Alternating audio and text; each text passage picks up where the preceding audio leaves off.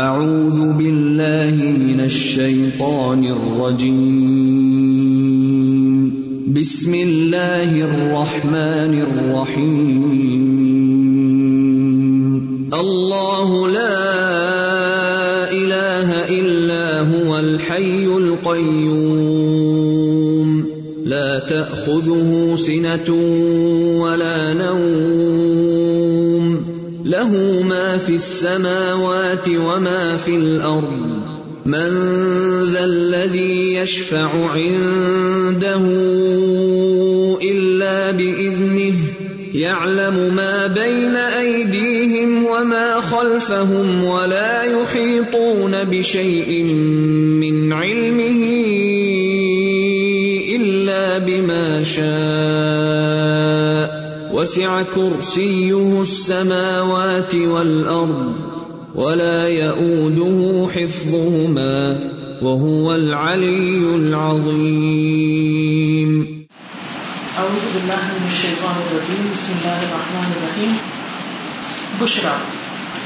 وعن أبي سعيد رضي الله عنه عن النبي صلى الله عليه وسلم قال إن الشيطان قال وَعِزَّتِكَ يَا رَبِّ لَا أَبْرَحُ أُغْوِي عِبَادَكَ مَا دَامَتْ أَرْوَاحُهُمْ فِي أَجْسَادِهِمْ، فَقَالَ الرَّبُّ وَعِزَّتِي وَجَلَالِي لَا أَزَالُ أَغْفِرُ لَهُمْ مَا اسْتَغْفَرُونِي، رواه أحمد وَالْحَاكِمُ وَحَسَّنَهُ الْأَلْبَانِيُّ.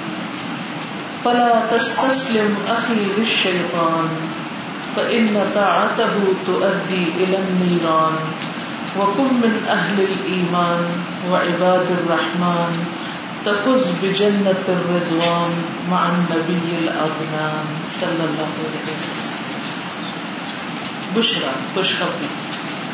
وعن ابی سعید، اور ابو سعید رضی اللہ عنہ، اللہ ان سے راضی ہو جائے، عن النبی صلی اللہ علیہ وسلم، وہ نبی صلی اللہ علیہ وسلم سے روایت کرتے ہیں، قال آپ نے فرمایا ان الشیطان، بے شک شیطان، قال اس نے کہا تھا وعزتک، قسم ہے تیری عزت کی، یا رب، اے رب، لا ابرح، نہیں میں رکوں گا، نہیں میں ٹلوں گا، اغوی، میں بہکاتا رہوں گا، یعنی میں بھٹکانے سے بازی نہیں آؤں گا، بھٹکاتا ہی چلا جاؤں گا، عبادت کا، تیرے بندوں کو، ما دامت، یہ ون ورڈ ہے، یہ غلطی سے دو لائنوں پر آ گیا ہے، ما دامت، جب تک رہے،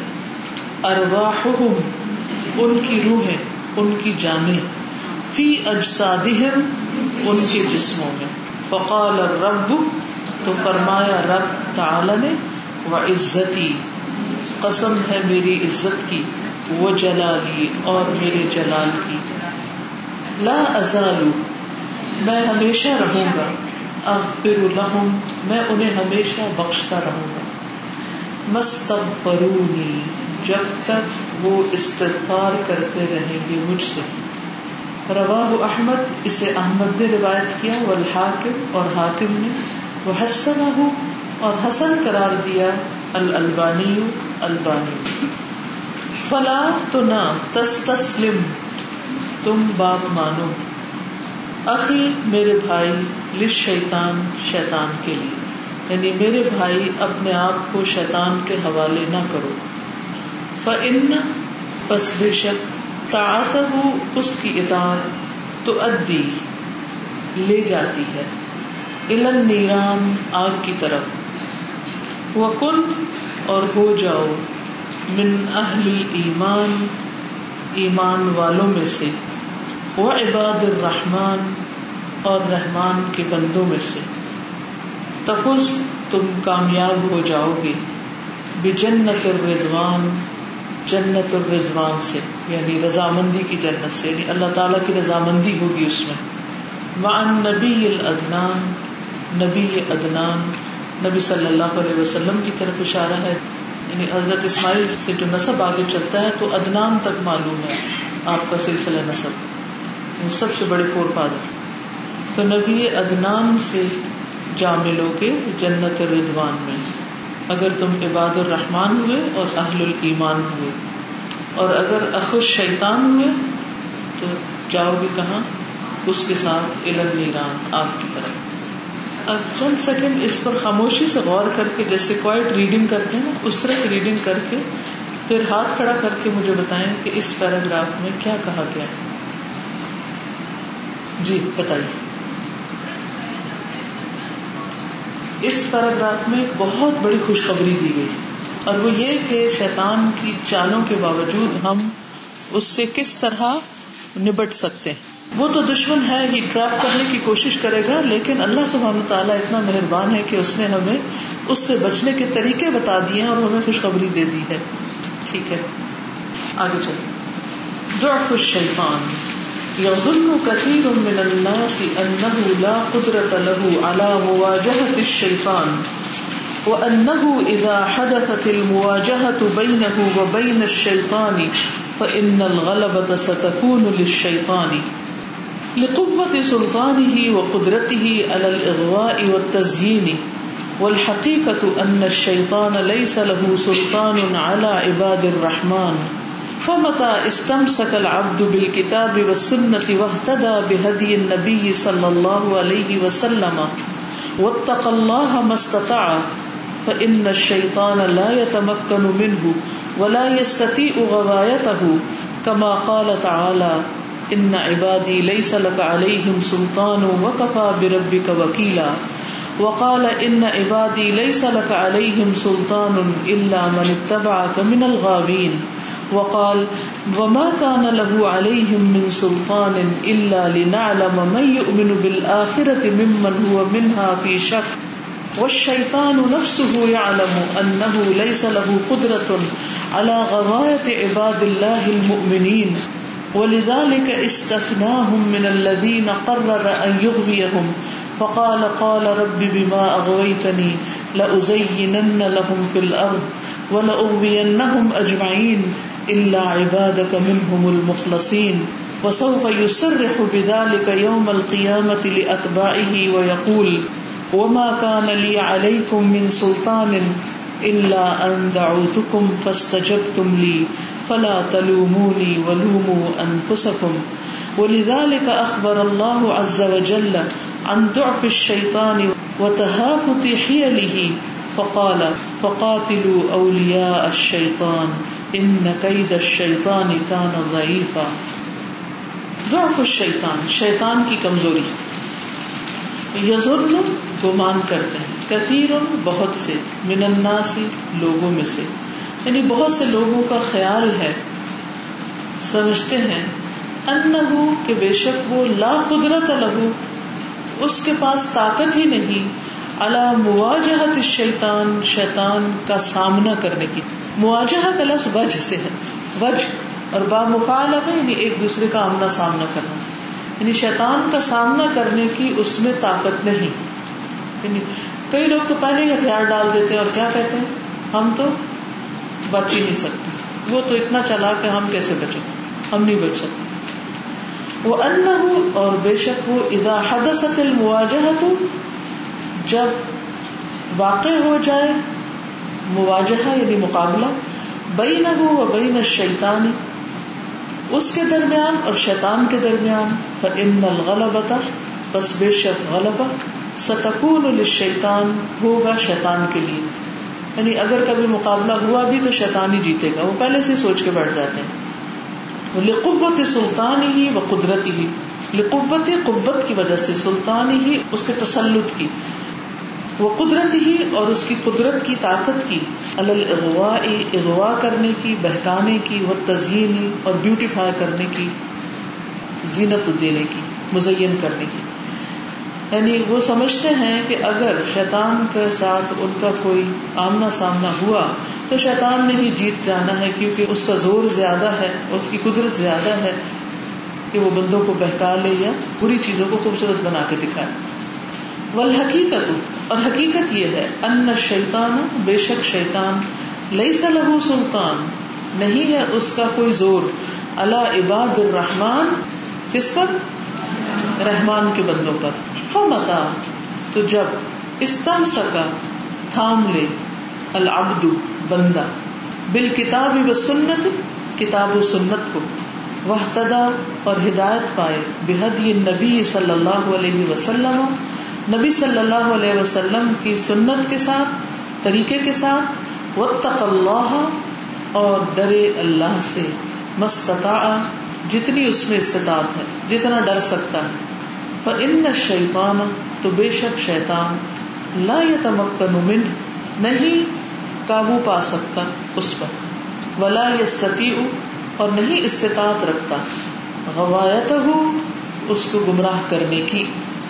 حقیقت یہ ہے کہ شیطان کا رحمان کے بندوں پر کوئی زور نہیں، تو بندہ جب کتاب و سنت کو مضبوط پکڑ لیتا ہے اور نبی صلی اللہ علیہ وسلم کے طریقے کے مطابق کام کرتا ہے اور اللہ سے ڈرتا ہے جتنا ڈر سکتا ہے، تو شیطان اس کو گمراہ نہیں کر سکتا۔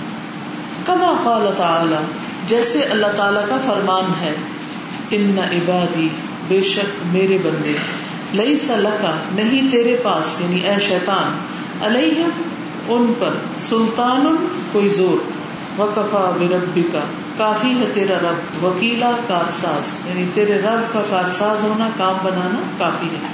وقال اور اللہ تعالیٰ کا فرمان ہے، ان عبادی بے شک میرے بندے، لیس لکا نہیں تیرے لیے، علیہم ان پر، سلطان کوئی دلیل کوئی زور، الا مگر من اتبعک جو پیروی کریں گے تیری، من الغاوین بہکے ہوئے میں سے، وہی تیرے بندے بنیں گے، باقی رحمان کے بندے تیرے قبضے میں نہیں آنے والے۔ وقال اور فرمایا، وما کان لہو نہیں ہے اس کے لیے یعنی شیطان کے لیے، علیہم انسانوں کے خلاف، من سلطان کوئی زور کوئی دلیل، الا مگر، لنعلم کہ ہم جان لیں، من یؤمن کون ایمان لاتا ہے، بالآخرت آخرت پر، ممن اس سے جو ہوا وہ، منہا اس کی طرف سے، فی شک شک میں، یعنی شیطان کا بندوں پر کوئی زور نہیں چلتا، مگر یہ کہ اللہ سبحانہ وتعالیٰ نے امتحان لیا ہے انسان کا کہ کون ایمان لاتا ہے آخرت پر اور کون شک میں پڑتا ہے، یعنی زبردستی نہیں کر سکتا شیطان۔ وہ شیطان اور شیطان نفسہ بذات خود، یا علم جانتا ہے، انہ بے شک وہ، لیس لہ نہیں اس کے لیے، قدرت کوئی قدرت کوئی زور، علی اوپر، غوایتی ترجمہ بتائیے، غوایتی گمراہ کرنے کی گمراہی کی، غوایتی عباد اللہ اللہ کے بندوں کی گمراہی پر اس کا کوئی زور نہیں، قدرت نہیں، طاقت نہیں۔ کون سے بندے؟ المؤمنین مومن بندے، ولذالک اسی لیے، استثناہم اس نے استثناء کر دیا، ایگزمپٹ قرار دے دیا ان کو، من الذین ان لوگوں میں سے، قرر جس نے اقرار کیا، ان یغویہم کہ وہ ان کو گمراہ کرے گا، فقال تو کہا یعنی جن کے بارے میں اس نے کہا کہ ان کو ضرور گمراہ کرے گا، ان میں سے ان بندوں کو اس نے نکال دیا۔ کیسے؟ فقال تو اللہ تعالیٰ کا فرمان ہے کہ شیطان نے کہا، قال بولا، ربی اے میرے رب، بما اغویتنی بوجہ اس کے کہ جو تو نے مجھ کو بہکایا، رب کو بلیم کر رہا ہے تو نے مجھے گمراہ کیا، لأزینن لہم البتہ میں ضرور خوبصورت بنا دوں گا ان کے لیے، فی الارض زمین میں یعنی بہت سی چیزیں، وَلَأُغْوِیَنَّهُمْ اور البتہ میں ضرور بہکا دوں گا ان کو، اجمعین سب کے سب کو، الا مگر عبادت کا تیرے بندے، منہم ان میں سے، المخلصین جو چنے ہوئے ہیں۔ تو یہاں یہ استثناء ہوگی، الا ہر پہ استثناء ہے، عبادت کا منہم المخلصین جو مستثناء ہے، وسوف قرن قریب، یصرح بذالک وہ واضح کر دے گا اس بات کو، یوم القیامت قیامت کے دن، کون واضح کر دے گا؟ خود شیطان، لاتباعہ اپنے فالوورز کو، تابع کی جمع اتباع، ویقول اور کہے گا، کب؟ قیامت کے دن، کیا؟ وما کان لیا اور نہ تھی میرے لیے میرے پاس، علیکم تمہارے خلاف، من سلطان کوئی دلیل کوئی زور، الا مگر، ان یہ کہ دعوتکم دعوتکم میں نے دعوت دی تم کو، بہکایا تم کو، فاستجبتم لی تو تم نے میری بات مان لی، فلا تلومونی بس نہ تم مجھے ملامت کرو، ولوموا انفسکم اور ملامت کرو اپنے نفس کو، ولذالک اور اسی لیے اخبر اللہ خبر دی اللہ نے عز وجل عز وجل نے ان ضعف الشیطان شیطان کی کمزوری کے بارے میں کہ شیطان طاقتور نہیں ہے، باوجود اس کے وہ محنت کرتا ہے اور کوشش کر کے بہکا لے جاتا ہے بہت سو کو، لیکن اس کے پاس کوئی طاقت نہیں ہے، وہ طاقت کے بل پہ نہیں کرتا، محنت کے ساتھ کرتا ہے۔ اس سے کیا بات پتہ چلتی ہے؟ یس، جب ہم نے دین کا کام کرنا ہوتا ہے تم کس چیز کا رونا رونے لگتے ہیں؟ ہمارے پاس سواری نہیں ہے، ہمارے پاس پیسے نہیں ہیں، ہمارے پاس وسائل نہیں ہیں، لوگ نہیں آتے، کہاں بلائیں، ہمارے پاس علم بھی نہیں ہے، حالانکہ بلے ہو انی ولو آیا بھی بھول جاتے ہیں۔ اصل چیز کیا ہے جو ہونی چاہیے؟ ڈٹرمینیشن اور جہد مسلسل۔ نہیں کچھ تو پیدل چلیں گے، لاکھ لوگوں تک نہیں تو ایک تک پہنچا دیں گے، اگر لاکھ نہیں آتا ہے تو کوئی ایک آ جائے، لیکن جب ڈٹرمینیشن ہوتی ہے تو انسان صحت مند ہو، بیمار ہو، کچھ ہو، وہ اپنا کام نہیں چھوڑتا، یعنی مجھے تو کرنا ہی کرنا ہے۔ اچھا ہمارے راستے میں کیا کیا رکاوٹ بن جاتا ہے؟ آج شادی، آج فوتگی، اور فوتگی بھی کس کی؟ وہ تو دور پار کہیں کو فوت ہو جاتا ہے، سب کام کاج چھوڑ کے وہاں پہنچ جاتا ہے۔ جی نہیں جائیں گے تو لوگ باتیں کریں گے، اللہ کے لیے نہیں جاتے، وہ بھی لوگوں کے ڈر سے جاتے ہیں کہ حاضری لگوانے، ٹھپا لگوانے جا رہے ہیں۔ تو شیطان جو ہے اس کے پاس کوئی طاقت نہیں، زور نہیں، کچھ نہیں، لیکن ڈٹرمینیشن کہ گمراہ کرنا۔ تو رحمان کے بندے کیا کریں؟ اس کے اپوزٹ کریں کہ اصلاح کرنا، اپنی بھی اور دوسروں کی بھی۔ وَلِذَالِكَ اسی لیے اخبر اللہ خبر دی اللہ سبحانہ تعالیٰ نے عز وجل نے ان ضعف الشیطان شیطان کی کمزوری کے بارے میں، وتحافت حیلہ اور اس کے ہیلوں کی کمزوری کے بارے میں، حقارت کے بارے میں۔ تحافت ہوتا ہے کسی چیز کو کمزور جاننا، اس کی ویلیو کا کم ہونا۔ فقال تو فرمایا، فقاتلو بس جنگ کرو، اولیاء الشیطان شیطان کے دوستوں سے، ان قید الشیطان بے شک شیطان کی چال کان ضعیفا ہے بہت کمزور۔ جب تک آپ ایک کام شروع نہیں کرتے وہ آپ کو اتنا رلاتا تم تو یہ کر ہی نہیں سکتے، تم نہیں یہ پڑھ سکتے، عربی تمہارے بس کی کام بات ہے، لیکن جب کرنے لگے تو شیطان کی چال کدھر گئی؟ کمزور، کچھ بھی نہیں، تو تب کر سکتی۔ کوئی بھی نیکی کا کام ہو، یہ تو میں صرف ایک قریب کی مثال دے رہی ہوں، کوئی بھی نیکی کا کام پہلے آپ کو پہاڑ جتنا لگے گا کہ یہ نہیں ہو سکتا، یہ میں تو نہیں کر سکتا، لیکن جب آپ اللہ کے توکل بھروسے پہ نکل پڑتے ہیں تو اللہ تعالیٰ اس کو آپ کے لیے آسان کر دیتا ہے اور شیطان کا جال سارا کٹ جاتا ہے۔ اب اس کو آپ ذرا ایک دفعہ بلند آواز سے پڑھیے، پھر سوچیے، پھر مجھے بتائیے اس میں کیا کہا گیا۔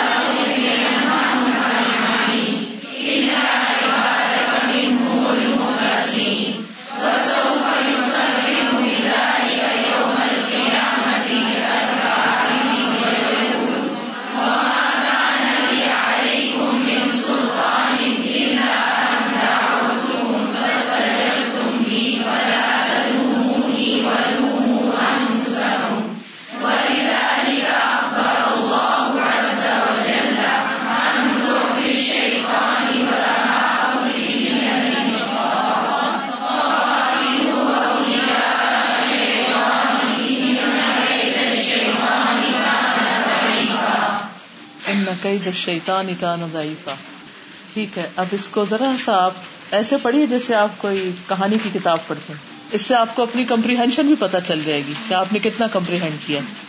اسٹارٹنگ میں جو یہ چیز بتائی ہے کہ جتنا زیادہ اللہ تعالیٰ سے ڈریں گے اور جتنا زیادہ اللہ کی بات مانیں گے اتنا ہی کم شیطان کا ڈر اور اس کی بات ماننا. یعنی اللہ سے ڈرے، شیطان سے نہیں ڈرے، یہ مطلب ہے نا. یعنی انسان شیطان سے مت ڈرے کیونکہ شیطان کمزور ہے، وہ چال باز ضرور ہے لیکن وہ کمزور ہے. جی آپ بتائیے. شیطان جو انسان کے مقابلے میں کمزور ہے، جو شاباش اور جو قرآن سنت پر عمل کرتے ہیں ان پہ اس کا مدار نہیں ہوتا، وہ اس کو موقع دیتے ہیں ان پہ ہوتا. Okay very good. اب اگر شیطان ہر وقت ہمارے ساتھ اور ہمارے خلاف وہ چالیں چل رہے تو اللہ تعالیٰ کی لاگت میں ہر وقت ہمارے ساتھ. بالکل انسان پہ ڈیپینڈ. انسان کے ساتھ صرف جن نہیں، صرف شیطان نہیں بلکہ فرشتہ بھی ہے.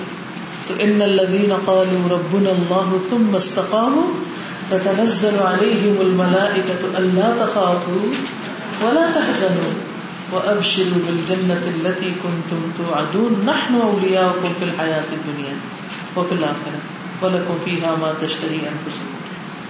دو تین دن سے ایسے لگتا تھا جیسے کوئی پیچھے پڑا ہو اور گھبراہٹ سی، جیسے واقعی کوئی دشمن ہو. تو آج یہ آیات پڑھ کے ایسے لگ رہا ہے جیسے جیسے دور سے نہیں ہوتا تھا کہ الحمدللہ اللہ کی. انشاءاللہ ہم اللہ تعالیٰ پر اپنے ایمان کو اور بڑھائیں تاکہ شیطان کو منہ کے کھانی پڑے. جی یہ جو ہم کہتے ہیں کہ دشمن کے خلاف ویل اکوپڈ ہونا چاہیے. تو قرآن اور سنت ایک ایسی چیز ہے جو کہ ہمیں دشمن کے خلاف میں نا اسلحہ بردار ہونے کے لیے تیار ہے.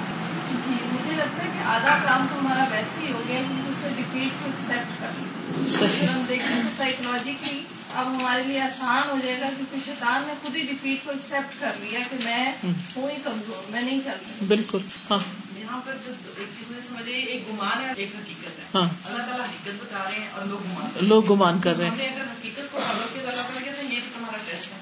بالکل عام زندگی میں اگر ہم قرآن سنت کو چھوڑ کے لوگوں کی باتیں مانتے ہیں تو وہ گمان ہے نا. بالکل خود ہی پیار کرتے ہیں. اور خصوصاً جب آپ کی مخالفت ہوتی ہے، جب آپ کے کام کو اپریشیٹ نہیں کیا جاتا تو آپ کا دل بیٹھنے لگتا ہے یا آپ کمزور پڑنے لگتے ہیں کہ شاید میں ہی غلط ہوں. ہوتا ہے نا، جب آپ مثلا حجاب ہی کر لیا تو پیچھے پڑ گئے لوگ، تو آپ سمجھتے ہیں میں غلط ہوں مجھے اتار دینا چاہیے.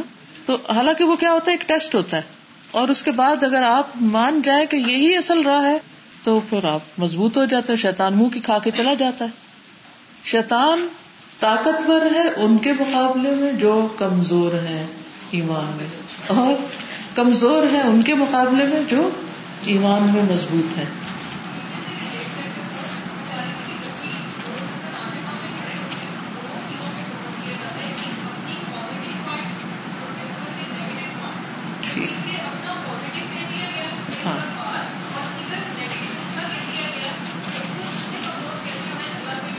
بالکل، کیونکہ ٹیسٹ آتا ہے اس وقت پتہ چلتا ہے کہ ہم شیطان کے مقابلے میں کمزور ہیں یا طاقتور ہیں. جب ہم ڈٹرمینیشن اختیار کرتے ہیں تو پھر وہ ڈر جاتا ہے، پیچھے ہٹ جاتا ہے کہ فائدہ کوئی نہیں.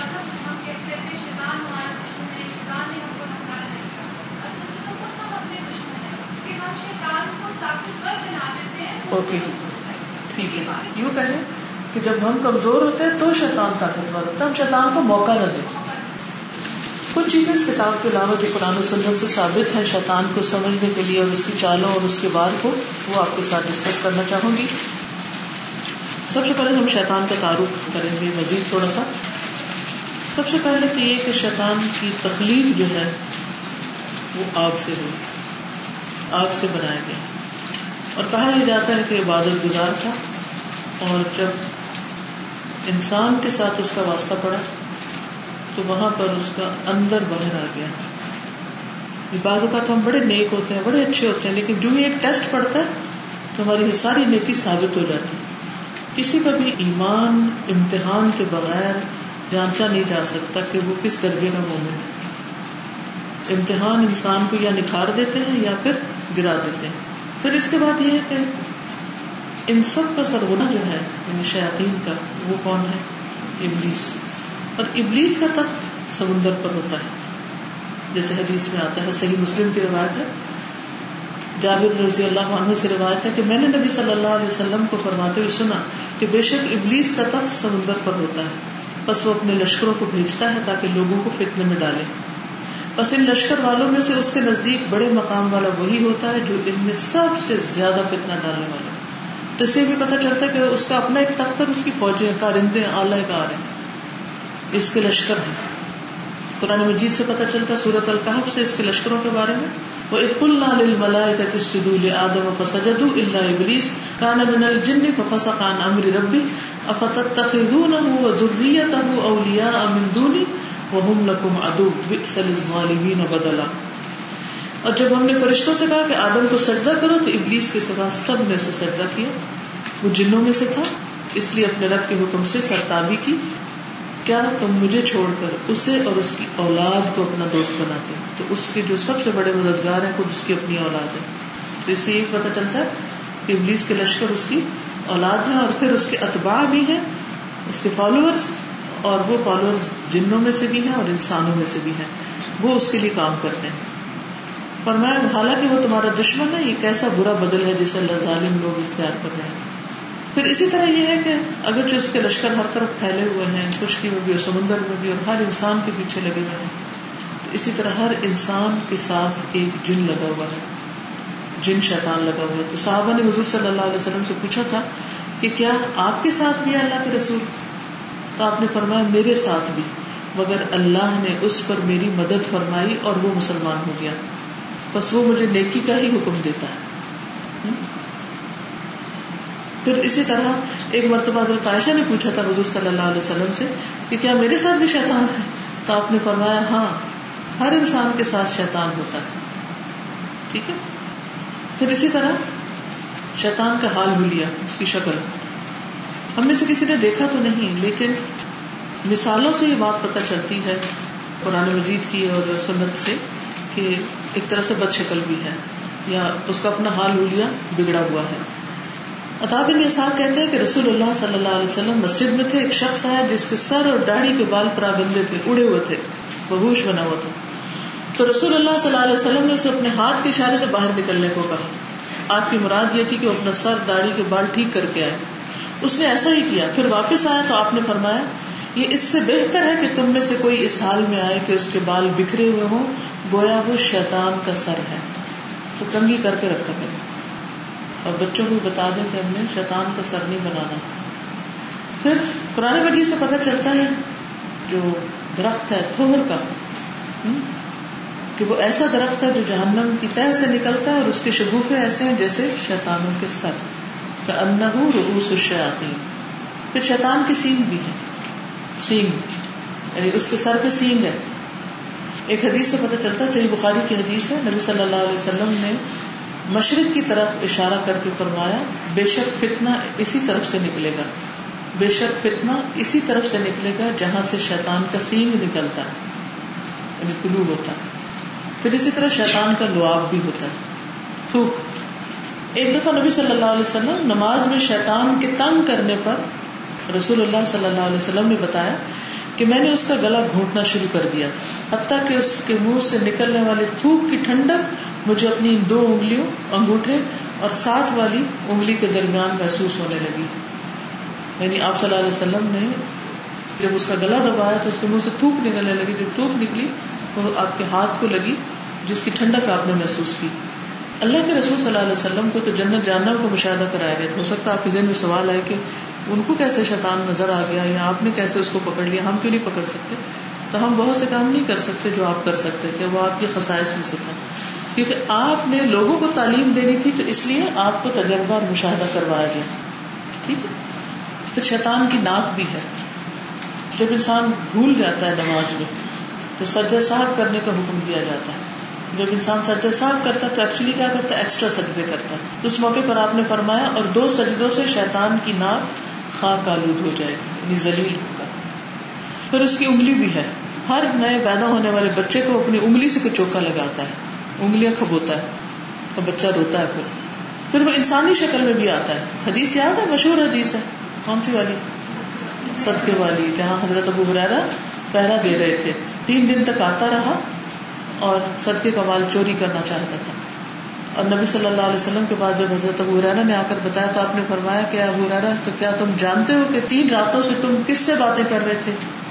انہوں نے کہا نہیں، فرمایا وہ شیطان تھا.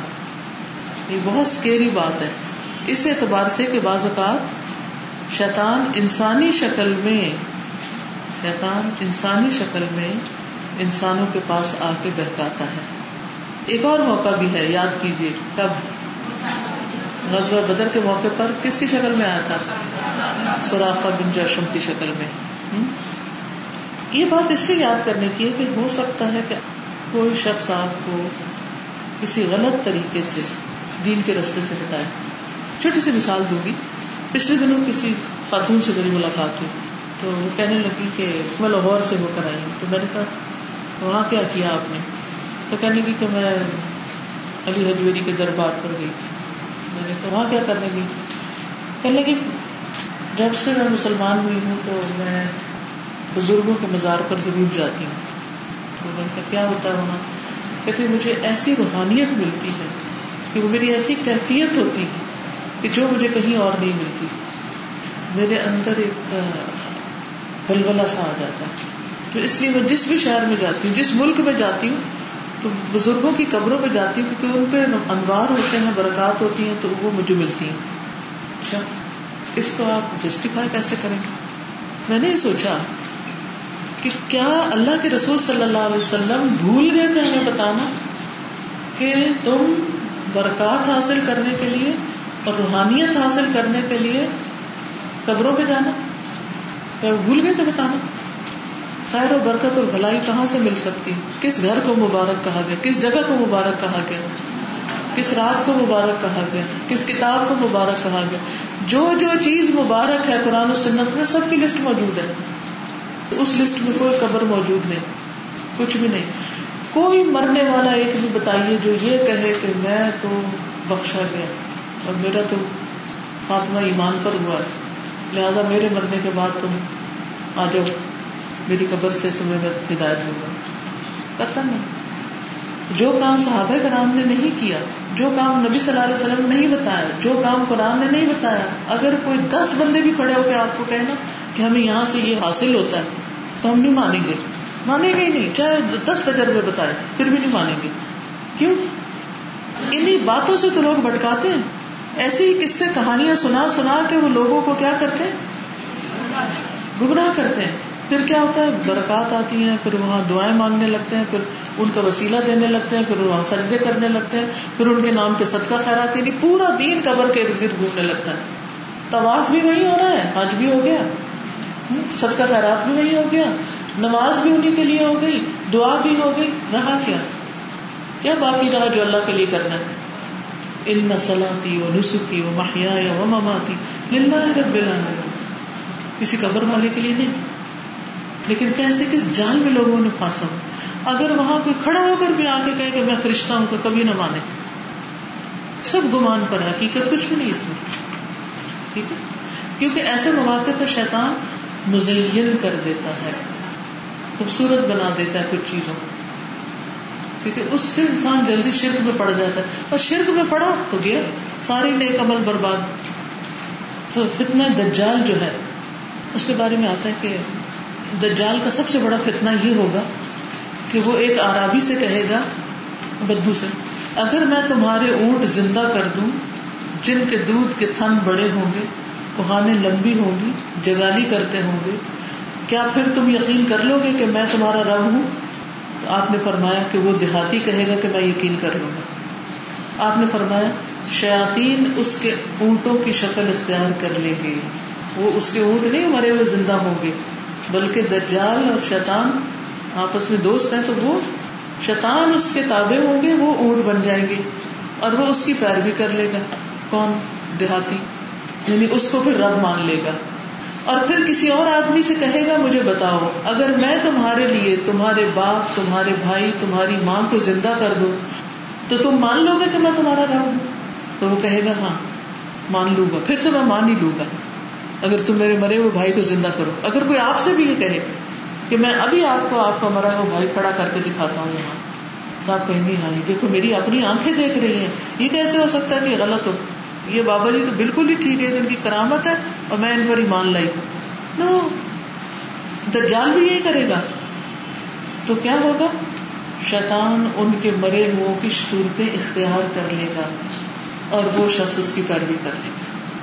جو چیز قرآن و سنت سے ثابت نہیں, اگر وہ آپ اپنی آنکھوں سے بھی دیکھیں تو نہ مانیں, کیونکہ شیطانی عمل ہوتا ہے.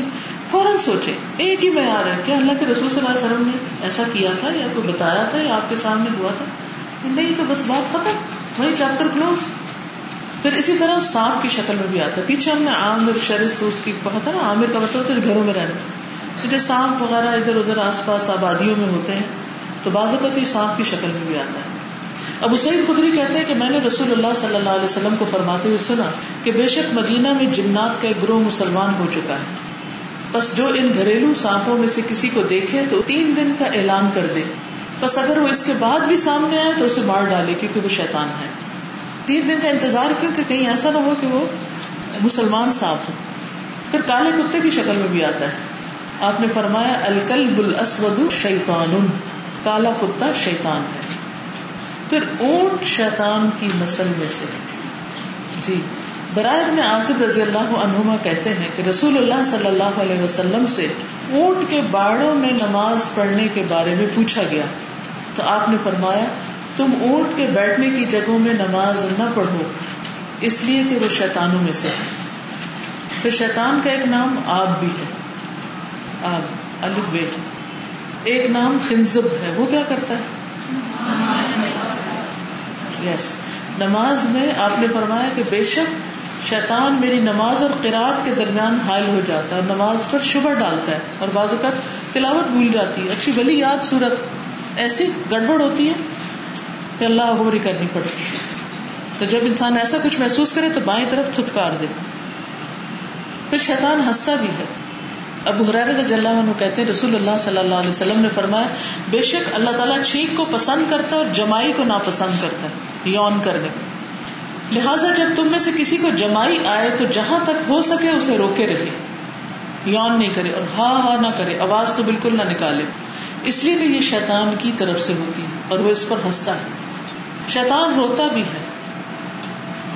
جب ابن آدم سجدے والی آیت پڑھ کے سجدہ کرتا ہے تو شیطان روتا ہوا اس سے الگ ہو جاتا ہے کہ ہائے افسوس کہ مجھے سجدے کا حکم دیا گیا اور میں نے انکار کر دیا, اور میرے لیے جہنم, اور اس نے مان لیا اور اس کے لیے جنت. پھر شیطان چیختا چلاتا ہے. بیت عقبہ کے موقع پر کیا ہوا تھا, کسی کو یاد ہے؟ جس میں براء ابن معرور وغیرہ نے جب بیعت کر لی چپ کے, کسی کو نہیں پتا, تو شیطان نے کیا کیا, عقبہ کی گھاٹی کے سرے پہ کھڑے ہو کر ایسی لمبی آواز کے ساتھ چلا کے بولا. صحابہ کہتے ہیں کہ ہم نے کبھی نہیں سنی تھی. کیا کہا؟ اے اہل منزل, کیا تمہیں کوئی دلچسپی ہے مزمم کے بارے میں, نعوذ باللہ, محمد صلی اللہ علیہ وسلم کے بارے میں, جبکہ صحابی اس کے ساتھ ہیں, یہ تم سے جنگ کرنے کے لیے اکٹھے ہو رہے ہیں. یہ ان کو الرٹ کر لیا. تو بعض اوقات ہم اپنا کام کر رہے ہوتے ہیں اور وہ جا کے ہمارے دشمنوں کو, مخالفوں کو خبردار کر دیتا ہے کہ دیکھو دیکھو وہ یہ کرنے لگے, پکڑو اس کو, روکو اس کو. پھر شیطان مایوس بھی ہوتا ہے, وہ نمازیوں سے مایوس ہے کہ وہ اس کی پوجا کریں گے, ڈرتا بھی ہے. آپ نے فرمایا اے عمر, شیطان تم سے ڈرتا ہے. گھروں کے شیطان ٹوائلٹس میں رہتے ہیں, گندی جگہوں پر, قضاء حاجت کی جگہوں پر, چاہے گھر میں ہو چاہے باہر ہو. تو دعا پڑھنی چاہیے, اعوذ باللہ من الخبث والخبائث. اسی طرح آسمان میں ان کے بیٹھنے کی کچھ جگہ ہے جہاں وہ کیا کرتے ہیں, وہی سننے کی کوشش کرتے تھے, پھر ان کے اوپر شہاب ثاقب پھینکے گئے. پھر شیطان کی مجلس کہاں ہوتی ہے؟ دھوپ اور سائے میں. نبی صلی اللہ علیہ وسلم نے بیٹھنے سے منع کیا اور فرمایا یہ شیطان کی نشست ہوتی ہے, آدھا دھوپ میں اور آدھا چھاؤں میں نہیں بیٹھنا چاہیے, یہ شیطان کا سا بیٹھنا ہے. یعنی آپ یوں نہیں بیڈ پہ لیٹیں کہ ٹانگیں آپ کی دھوپ میں اور سر آپ کا چھاؤں میں ہو. پھر شیطان رات گزارتا ہے. جب انسان بسم اللہ پڑھ کے گھر میں نہیں داخل ہوتا, ایسے ہی داخل ہوتا ہے, ساتھ آ جاتا ہے, اسی گھر میں رہتا ہے, وہیں سے ہی کھاتا ہے. بسم اللہ پڑھ کے نہیں کھاتے تو کھانے کو اپنے لیے حلال کر لیتا ہے. شیطان نے پوچھا تھا اے میرے رب, تو نے ساری مخلوق کا رزق واضح کر دیا, میرا رزق کہاں؟ فرمایا ہر وہ چیز جس پر میرا نام نہ لیا جائے. تو جب بسم اللہ نہیں پڑھتے پانی پہ, کھانے پہ, کسی کھانے کی چیز پر, تو وہ شیطان اس میں حصہ ڈال لیتا ہے. پھر اسی طرح بائیں ہاتھ سے, لیفٹ ہینڈ سے کھانا اور پینا, لینا دینا. نبی صلی اللہ علیہ وسلم نے فرمایا تم میں سے ہر ایک دائیں ہاتھ سے کھائے, رائٹ ہینڈ سے, دائیں ہاتھ سے پیئے.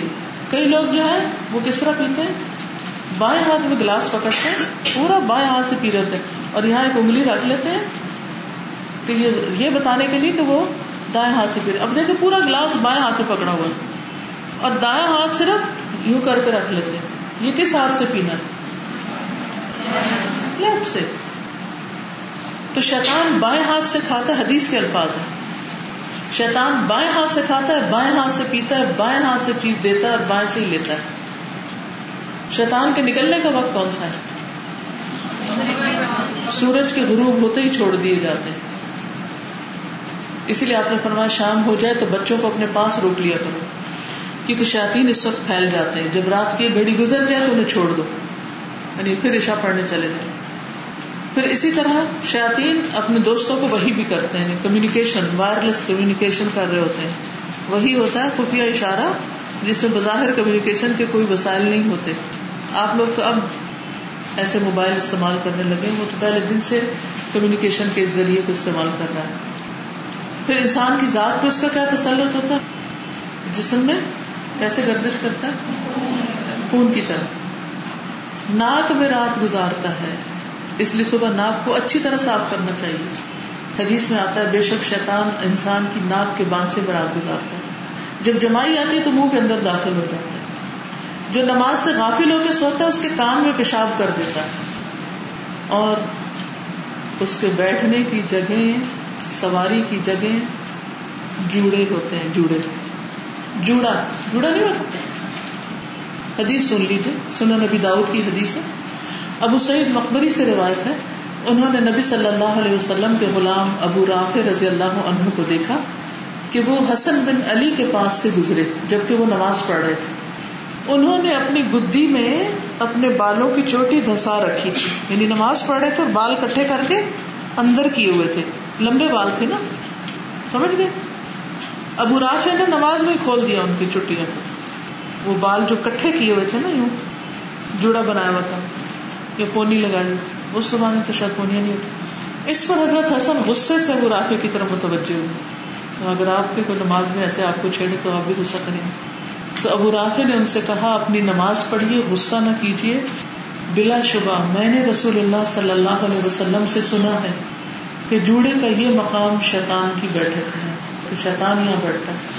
مجھے سمجھ نہیں آتی کہ ہم ایسی احادیث پڑھنے کے بعد عمل کیوں نہیں کرتے. ہم چاہتے ہیں شیطان ہمارے سر پہ سوار ہے.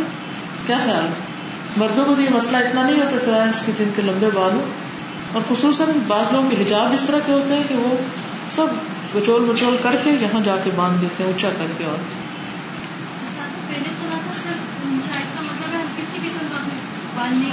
نہ اپنے بنا کے یوں کر کے رکھے اونچے, اور نہ ہی آرٹیفیشل لے کے اندر ڈالے.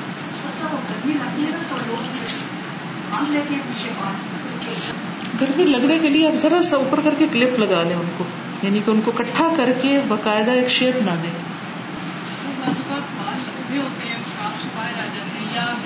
تو ان کو نیچے سے اوپر دورہ کر لیں. جڑا نہیں بنائے, ان کو نیچے سے ہی دورہ کر لیں, نیچے سے ڈبل کر کے وہاں کلپ لگا دیں. یعنی گدی پہ لا کے اکٹھا کرنا منع. اس کے علاوہ کئی طریقے ہو سکتے ہیں.